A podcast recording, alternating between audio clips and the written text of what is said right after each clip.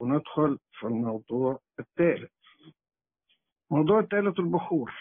البخور في الكنيسة، البخور في الكلام المقدس، البخور في العقيدة المسيحية.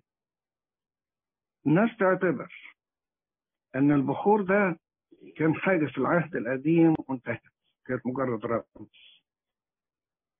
لا، نجيب ونقول، نحن نأسف ونقول ده كان عمل روحي قائم بذاته، لم يكن رمزا للشيء في العهد القديم، من العهد القديم للعهد الجديد، فأبطل في العهد الجديد.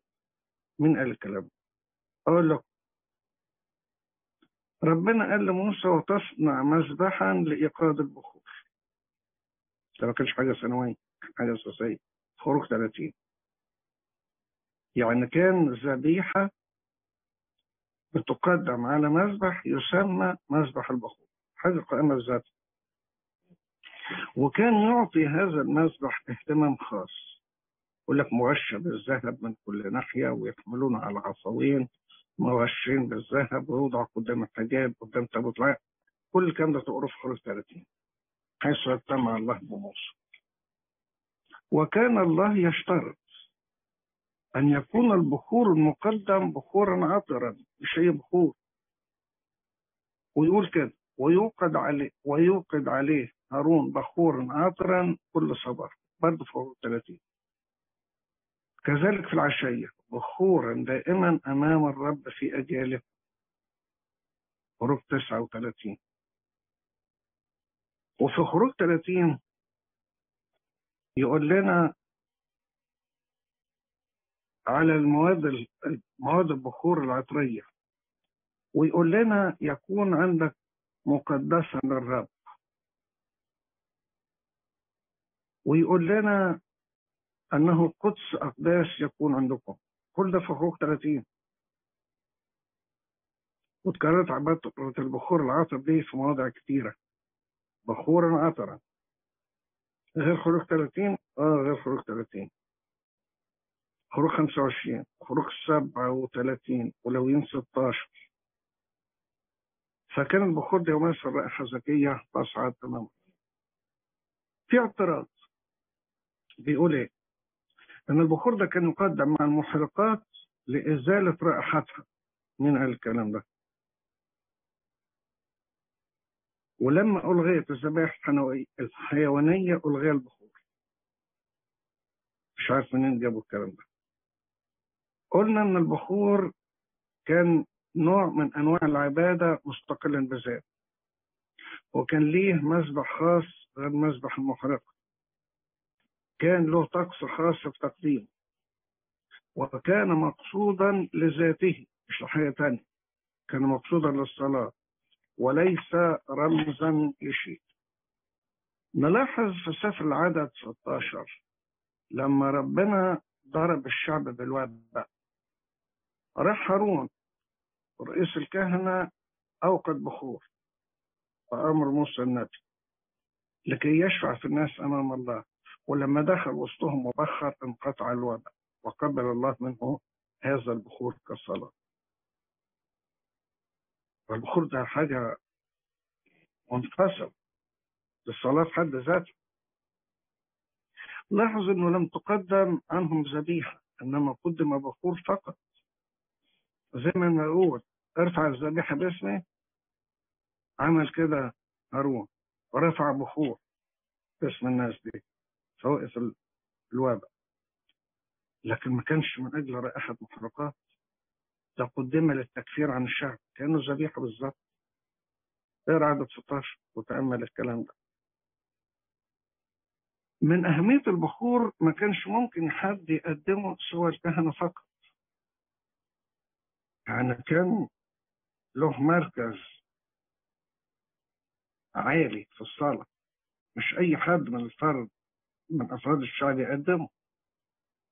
تقول لي الدليل؟ أقول لك اقرا في العدد ستاشر. مش فاكر معايا قرح ودسان وأبيرام لما تجرأوا وقدموا بخور حصل إيه؟ أن فتحت الأرض وابتلعتهم جميعا أحياء، هم وكل بيوتهم. يا لأنهم تجرأوا أنهم يعملوا عمل زي كده، ده مش ليهم، ده كان للكهنة.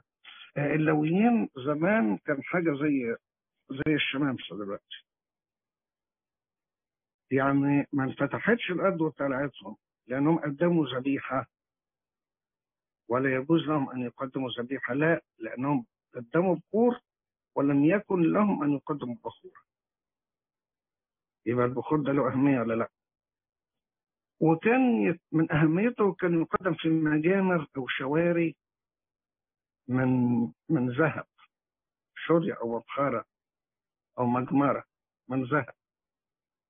فعبرين تسعة يقول لنا الكلام ده، وزي ما قال في رؤية خمسة على أربعة وعشرين قسيس كانت لهم جامات من ذهب مملوءة بخورة، الجامات أو الشوارع أو المداخل أو المجامع. وفي نبوة في ملاخي في ملاخي واحد عن استمرار البخور وعدم اقتصاره على العصر اليهودي، تقول لأنه من مشرق الشمس إلى مغربها اسمي عظيم بين الأمم، وفي كل مكان يقربون لاسمي بخورا وتقديما طاهرا. في كل مكان، في كل مكان دي ما حصلتش غير في العهد الجديد، لأن في العهد القديم ما كانش ينفع في كل مكان. دي من اهتمام ربنا بالبخور في العهد الجديد. قال لنا ايه؟ في مثالين في رؤية خمسة ورؤية ثمانية يقول على أربعة وعشرين قسيس لهم جامعات من ذهب مملوءة بخور هو صلاة القديسين.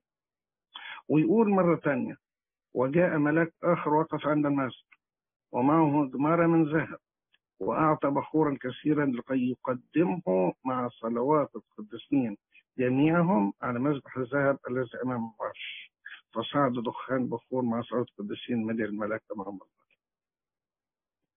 ده معنى ايه الكلام ده؟ كهن ماسكين مجامر وبيرفعوا بخور وبيقدموا على المذبح قدام ربنا مع صلاة القديسين.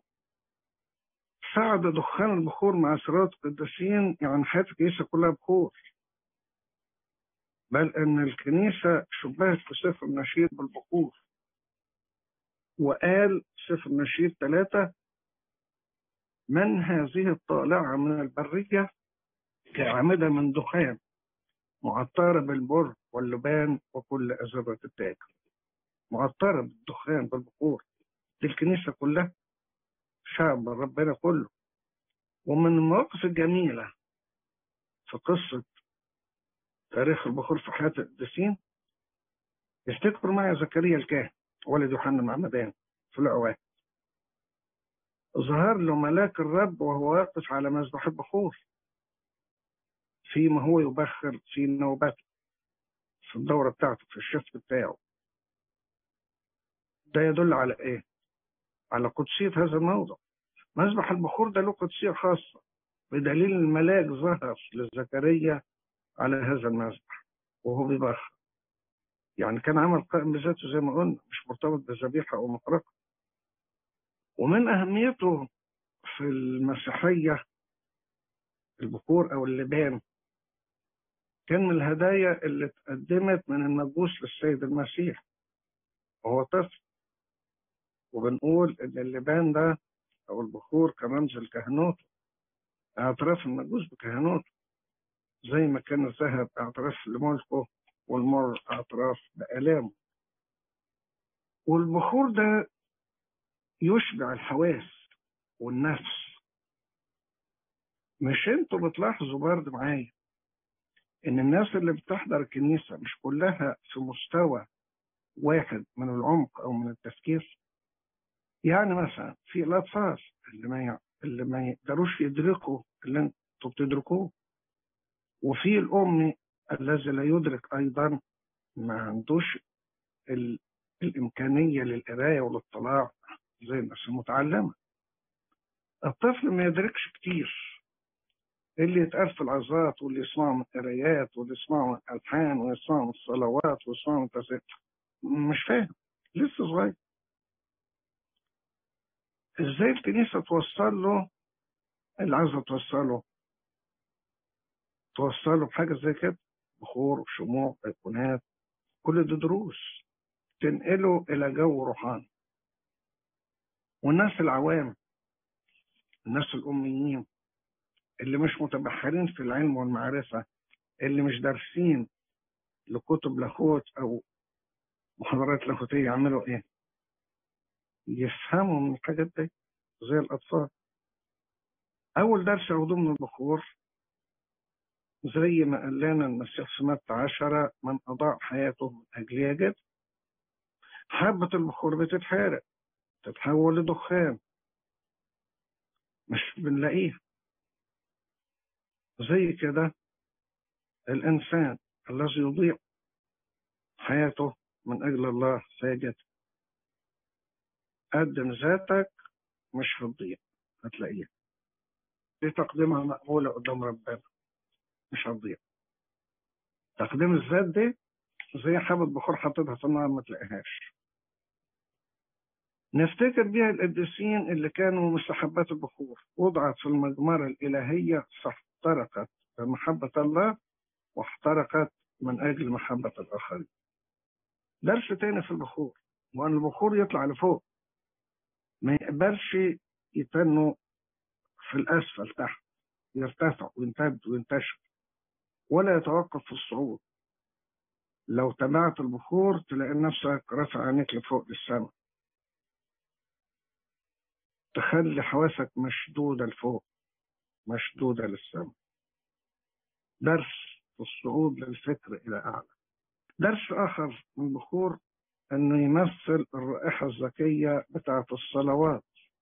قد إيه المفروض صلواتنا تبقى رائحة زكية قدام ربنا، ونفتكر أن إحنا عموما رائحة المسيح الزكية، لأننا رائحة المسيح الزكية لله يظهر بنا رائحة معرفته في كل مكان، في كورنثوس الثانية اتنين. والبخور يفكرنا بالضباب أو السحاب اللي كان ربنا بيظهر فيه. قال كده في رواية ستة عشر: لأني في السحاب أتراءى على الغطاء. غطاء إيه؟ غطاء تابوت العهد.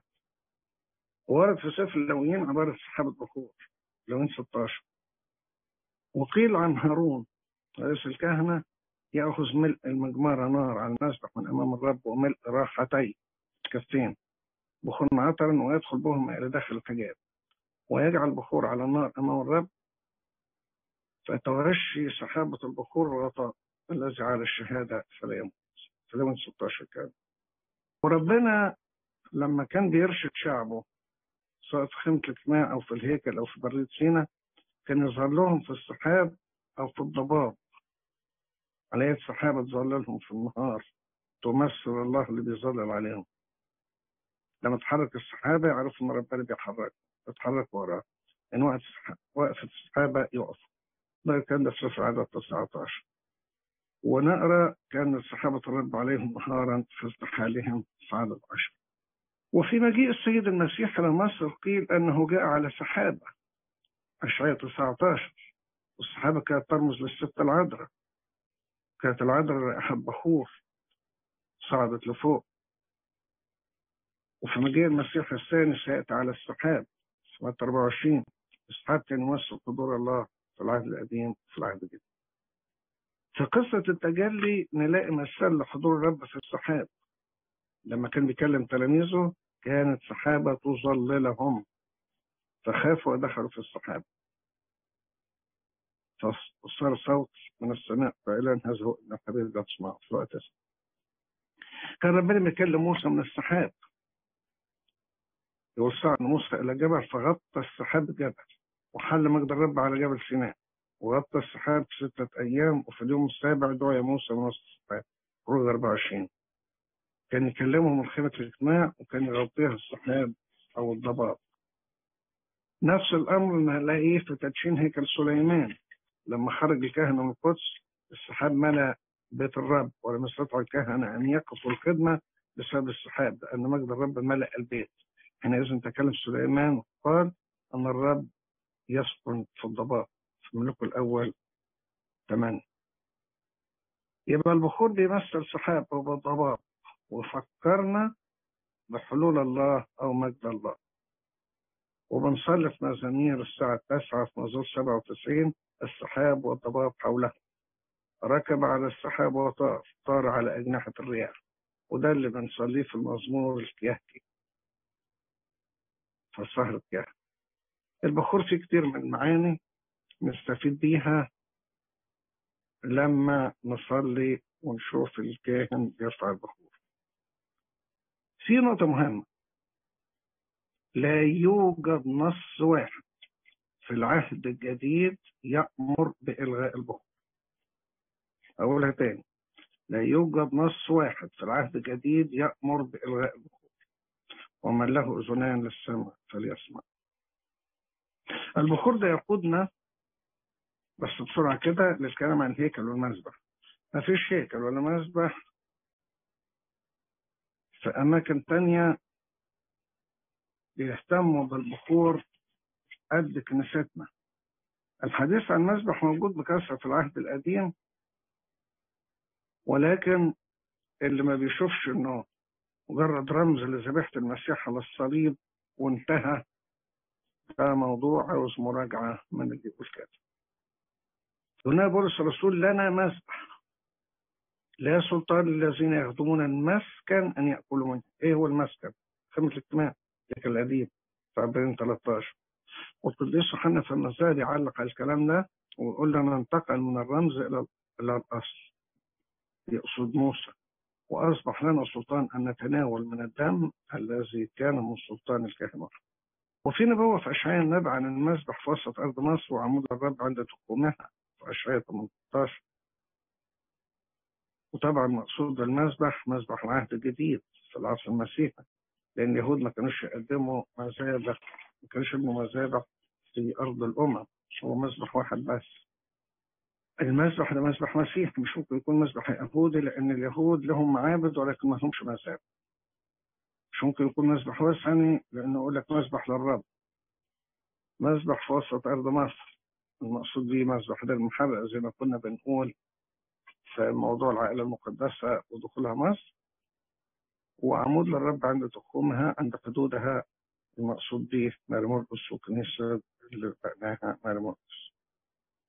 وما كانتش مصر مصر ما كانتش تسمح للشعب اليهودي ان يقدم ذبيحه، عشان كده كان بيقول موسى وهارون فرعون: اطلق شعبي ليعبدني. خروج ثمانية. وابى فرعون ان يطلق الشعب ليسبح للرب في خروج ثمانية برضه. وفرعون لما قدم وعده الاول بعد ضربه بالذباب قال: انا اطلقكم لتسبحوا للرب في البريه. من كل ده يفهم ايه؟ انه ما كانوش يقدروا يقدموا ذبيحه في مصر.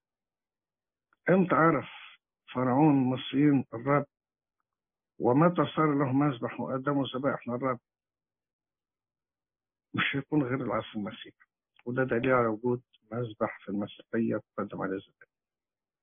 ربنا حب يفكر الناس بالمذبح ويرسخ في افكار وقلوب الناس بالمذبح، فذكر المذبح اكثر من مره في سفر الرؤيا زي ما قلنا: وجاء ملاك واقف عند المذبح ومعه مبخرة من ذهب واعطى بخورا كثيرا في رؤية ثمانية. رايت تحت المذبح نفوس الذين قتلوا من اجل كلمه الله من اجل الشهاده عندهم، رؤية ستة. سيظل المذبح قائما قدامنا اللي بنقول لا بيحمل جسد الرب ودمه. اذا بالضروره هناك مذبح، بالضروره هيكل يحوي المذبح، وربنا يعطي نعمه. ونتكلم مره ثانيه عن الافخارستيا والذبيحه الافخارستيا. ننتقل للموضوع الرابع عن الصور والايقونات. في ناس بتعتبر ان الصور والايقونات كسر للوصيه الثانيه. لا، اسف، ده عدم فهم للوصيه الثانيه. احنا رددنا كتير قول قداسة البابا شنود الله ينيح نفسه اللي كان بيقول ما تاخدوش آية واحدة من الخطأ، استعمال آية واحدة حطوا آية جنب آية. ده احنا بنقول مش بس نحط آية جنب آية، ده احنا نكمل الآية نوصل للمطلوب. طب هقرا لكم الآية وشوف رأيكم. لا تصنع تمثالا منحوتا ولا صورة ما مما في السماء من فوق وما في الأرض من تحت وما في الماء من تحت الأرض. كل ده ماشي، ما تعملش تمثال وما تعملش صورة، خلاص يبقى ما فيش تماثيل ولا فيش صور. كمل الآية طيب، شوف الآية تفسر نفسها ولا لا.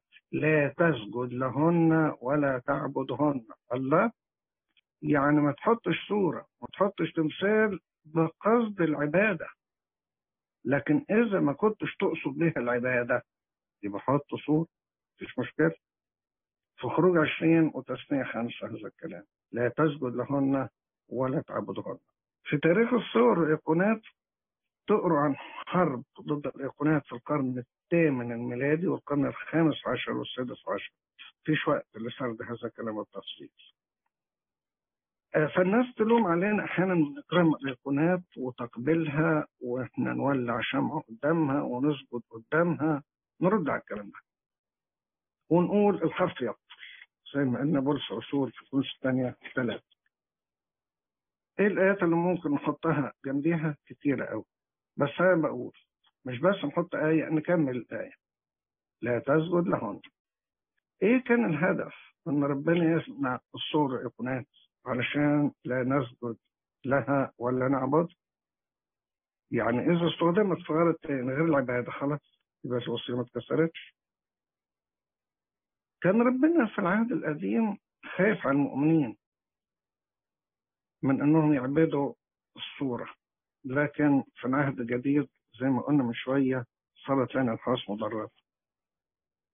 ده ربنا اللي أمر بعدم نحت صورة أو تمثال، هو نفسه اللي أمر موسى إنه يعمل كده.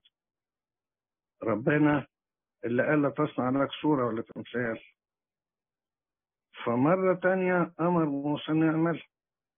اعرف عدد واحد وعشرين معايا، تصنع لك حية محرقة وضعها على راية فكل من لدغ ونظر إليها يحيا. طب دي مش صورة دي؟ طب دي مخالفة الوصية الثانية؟ معقول ربنا هيخالف نفسه؟ ده الكلام ده يتقال. وكانت هذه الحية رمزا للصليب، زي ما قلنا من شوية واحنا بنتكلم عن الصليب، كما رفع موسى الحية في البرية كذا رفع عندنا الإنسان لكي لا يهلك كل من يؤمن به بس تكون له حياة أبدية. عندنا ثلاثة، ده ربنا اللي أمر، ربنا اللي قال. ولما ربنا أمر موسى بصنع تابوت العهد قال له يعمل كروبين من ذهب فوق تابوت العهد. خروج خمسة وعشرين والنص طويل شوية حاول اختصر. تصنع غطاء من ذهب نقد طوله ذراعين ونص وعرضه ذراع ونص، فاصنع كروبا واحدا على الطرف من هنا وكروبا آخر على الطرف من هناك. كروب كروب ملاك ملاك من الكروبين، تصنع الكروبين على طرفين ويكون الكروبان باسطين أجعل ناحيتهما. ده بيوصفه كمان يرسم الكروب ازاي، مظللين بقى نحطهم على الغطاء ووجههما كل واحد الى الاخر، كل واحد يدي وشه للتاني. نص طويل تقرا في خروج خمسة وعشرين. وما كانش في الكروبين دولت مخالفه للوصيه اللي تامر بعدم تماثيل او صور، وما كانش فيها عباده الملائكه، ده كان امر الهي. زي ما امر بعمل الحياه النحاسيه أمر بعمل الكروبين. وبنفس الأسلوب صنع سليمان في بناء الهيكل وتزيينه، عمل كروبين من خشب الزيتون. تقرأ الكلام ده نص طويل برضه في ملوك الأول ستة، مش لازم أقول النص الطويل ده. ولم يقتصر الأمر على هذين الكروبين، ولكن يقول وجميع حيطان البيت بيت الرب في مستديرها رسمها نقشا رسمها نقشا بنقرة كروبين ونخيل وبراءم زهور من داخل وخارج. ده كان ده في ملوك الأول ستة. وعمل الباب مصرعين ورسم عليهما نقش كروبين ونخيل وبراعم زهور وغشاء الزهر. ملوك الأول ستة. وبيت الرب كان مزينا بالصور والرسوم والتماثيل، وظل الناس يعبدون الرب ولم يعبدوا هذه الصور ولم يخالفوا وصية الثانية. ايه المشكلة؟ ده ربنا بيقول لهم حطوا صور، ده ربنا بيقول لهم انقشوا صور، احفروا صور. كذلك لأنها تبوط العهد في كل احترام الكهنة والشعب والملوك له يمثل شيء على الإطلاق من العبادة الوثنية. التابوت ده مش خشب، كانوش بيعبدوا التابوت. وبعد انهزام الشعب في عاي، يشوع بن نون خليفة موسى يسجد للتابوت إلى المساء هو وشيوخ إسرائيل وصلى للرب. يسجد قدام التابوت عشان يصلي للرب. في يشوع سبعة ولم يحدث ثم ربنا قال له انك بتخالف الوصيه الثانيه. يعني لما انا اسجد قدام الايقونه الصوره واصلي للرب يبقى انا صليت للايقونه. مين قال كده؟ مين قال بصلي للايقونه؟ بل على العكس، ده ربنا كلمه وعمل معجزه ودفع عاي ليد يشوع ورفع وجهه. لم يخطئ يشوع في السجود امام تابوت العهد، ما حصلش. ولم يخطئ داوود لما احتفل برجوع التابوت، ده رقص كمان قدامه زي ما بنقرا في صموئيل الثاني ستة. إذا فنحن لا نعبد الصورة والأيقونات ولكن نكرمها. مكتوب في يوحنا اثناشر إن كان أحد يخدمني يكرمه الآن. فلما نكرم قديس احنا بنكرم ربنا. من يكرمكم يكرمني. واللي يقال عن الأيقونات والصور يقال عن الصليب. احنا مش بنعبد خشبة، احنا بنعبد المسيح المصلوب عليه. انتم الذين امامكم رسل من يسوع المسيح بينكم مصلوبا، زي ما قلنا من شويه في غلاطية ثلاثة ثلاثة. ده احنا في مدارس الاحد بنوزع صور على الولاد، بنشرح فيها درس من الدروس اللي بياخدوه. الدرس اللي بياخدوه بياخدوه في صورة، الصورة بتحكي الدرس اللي خدوه. ونشكر ربنا ده في كنايس بس بتقتصر على صورة الراعي، صورة الغنم، صورة داوود وهو بيرعى، صورة ايليا والغبان، صورة لعازر والكلاب بتلحس ضروعه، صورة برعام، صورة الشيطان وهو بيجرد المسيح.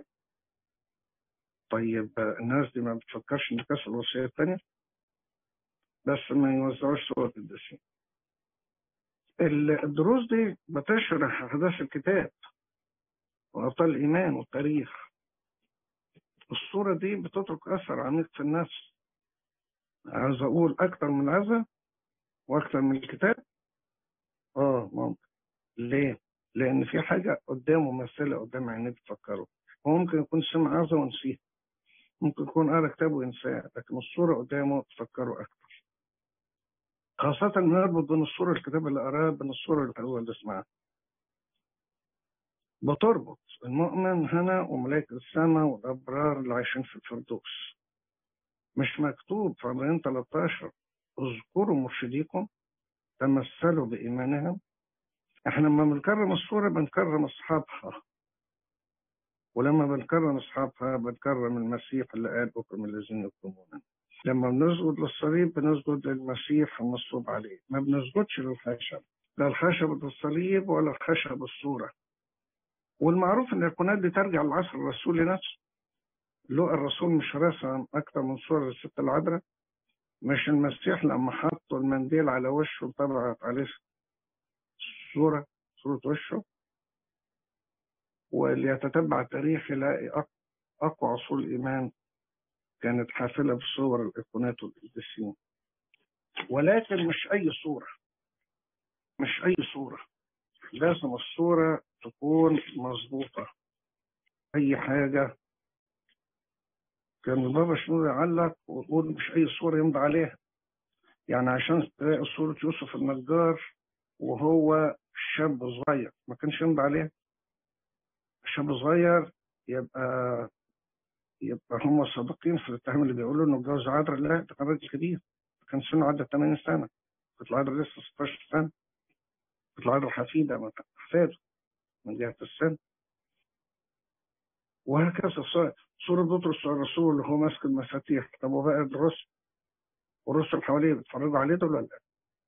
طب هم خدوا مفاتيح زيه زي بطرس. مرة قال لبطرس أعطيك مفتاح ملكوت السماوات، ومرة قال لك أعطيكم. طب تاخد دي ودي لأ ليه؟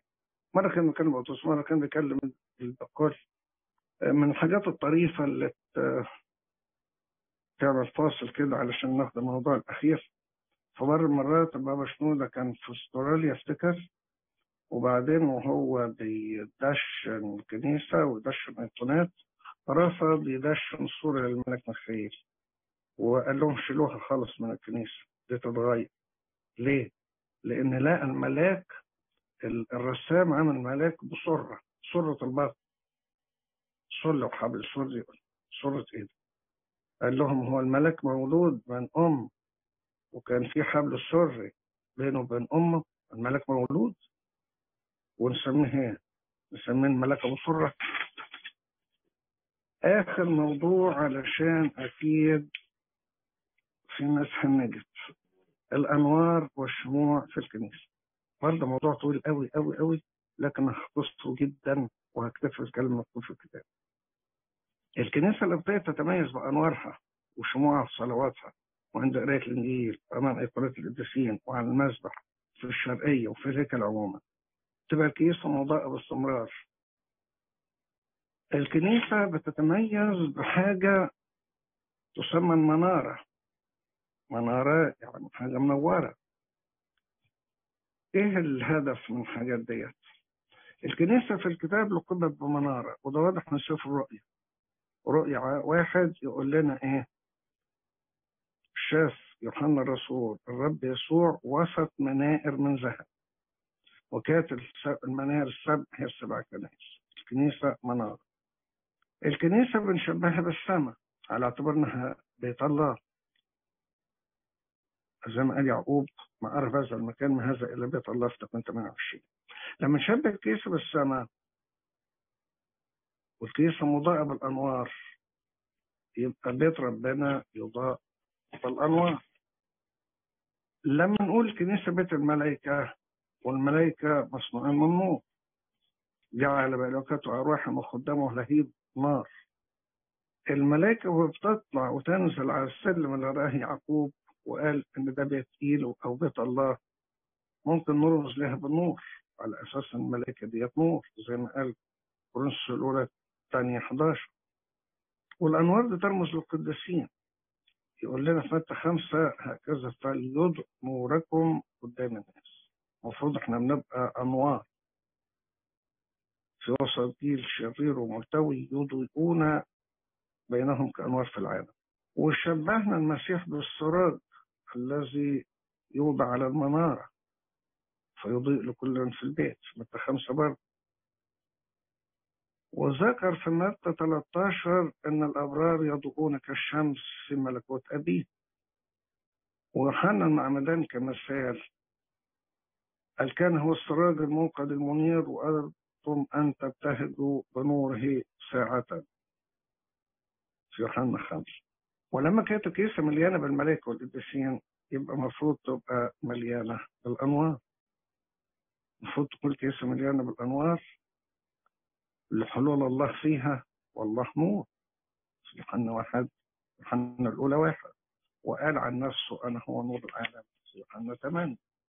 والكنيسة تضاء بالأنوار على مثال خيمة الاجتماع والهيكل كانوا دايما مليانين بالأنوار. يقول لنا لا تنطفئ سرجها أبدا وربنا أمر بإضاءة السرج بزيت الزيتون النقي وكان يشرف على الأمر ده هارون وبنيه كفريدة أبدية.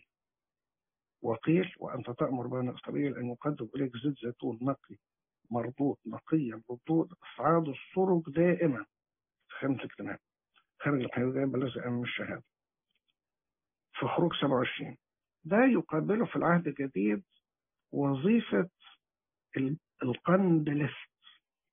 القندلست من كاندل من كانديل قنديل كاندلست اللي بينور القناديل اللي بينور القناديل ده كانت وظيفة زمان من عدة قرون في الكنيسة. كان يهتم بإنجيل الشرقية والأنبياء اللي قدام الهيكل اللي هم اللذان لا يناما يشيران إلى عين الله الساهر علينا. وفي تاريخ الكنيسة بيقول لفار مرات واحد كان عايز القديس أثناسيوس الرسولي دخل يسأل عنه لقى واحد بينور القناديل فبيسأل عن البابا أثناسيوس طلع هو ده اللي بيسأل عنه. بابا أثناسيوس كان بينور القناديل بنفسه دليل على إنها حاجة مهمة في الكنيسة. ده أمر إله ربنا أصدره وقال ليكن نور فكان نور، ورأى الله النور أنه حسن. علشان كده هذا الشيء الحسن يتعمل في الكنيسة. والسرج اللي بتضاء بالزيت لها معاني روحية. الزيت يرمز للروح القدس، كان يستخدم في المسحة يحل روح الله على الإنسان الممسوح في صموئيل الأول ستاشر، ويتكلم الإنجيل عن المسحة المقدسة في يوحنا الأولى اتنين، والشموع اللي بننورها برضه من الزيت والسرج في الكنيسة كانت زمان فتايل، دلوقتي استعاضوا عنها باللمبات الكهربائية. وربنا أمر بعمل منارة في خيمة الاجتماع أو الهيكل، كانت السرج والمنارة من الذهب النقي. النار الكاملة في خروج خمسة وعشرين و سبعة وثلاثين وأخبار الأيام الثانية أربعة، وكل ده دليل على اهتمام الله بالأنوار في بيته. وكانت تضيء باستمرار زي ما بقول، وعدم الاهتمام بإضاءتها يعتبر خيانة للرب وتستحق العقوبة الشديدة. في أخبار الأيام الثانية تسعة وعشرين يقول لأن آباءنا خانوا وعملوا الشر في عيني الرب إلهنا وتركوه. إيه اللي عملوه؟ أطفأوا السرج ولم يوقدوا بخورا فكان غضب الرب على يهوذا وأورشليم وأسلمهم للقلق والدهش. ياه، كل ده علشان ما اهتموش بإضاءة الأنوار في بيته. والكلام ده ليه معنى روحي عميق بيدل على الاستعداد الدائم والسهر المستمر والاحتفاظ بعمل الروح القدس اللي بيشير إليه الزيت. يقول لتكن أحقائكم ومنطقة وسروجكم أو مصابيحكم موقدة. أنتم تشبهون أناس ينتظرون سيدهم مترجع من عرس، طوبى لأولئك العبيد الذين يجد سيدهم يجدهم ساهرين. وضرب لهم مثل بالعذارى أصحاب المصابيح الموقدة. كلنا حافظين الكلام ده في متى خمسة وعشرين. الزيت في المصباح يرمز لعمل الروح قدس القلب، وكونه منور على طول يرمز للسهر الدائم والحفاظ على القلب مرتبط بعمله. واللي يقال عن أفراد يقال عن الكنيسة. ولما الناس تشوف النور تفتكر أنها مفروض تكون أنوار، تكون موقدة باستمرار، ويكونوا متمسكين بالعذارى الحكيمات المحتفظين بالمصابيح المضيئة. أضاءت الشموع وقت الإنجيل علشان يفكرنا أن السراج لرجلي كلامك ونور لسبيلي، زي ما بنقول في مزمور مئة وتسعة عشر الوصية مصباح والشارع نور.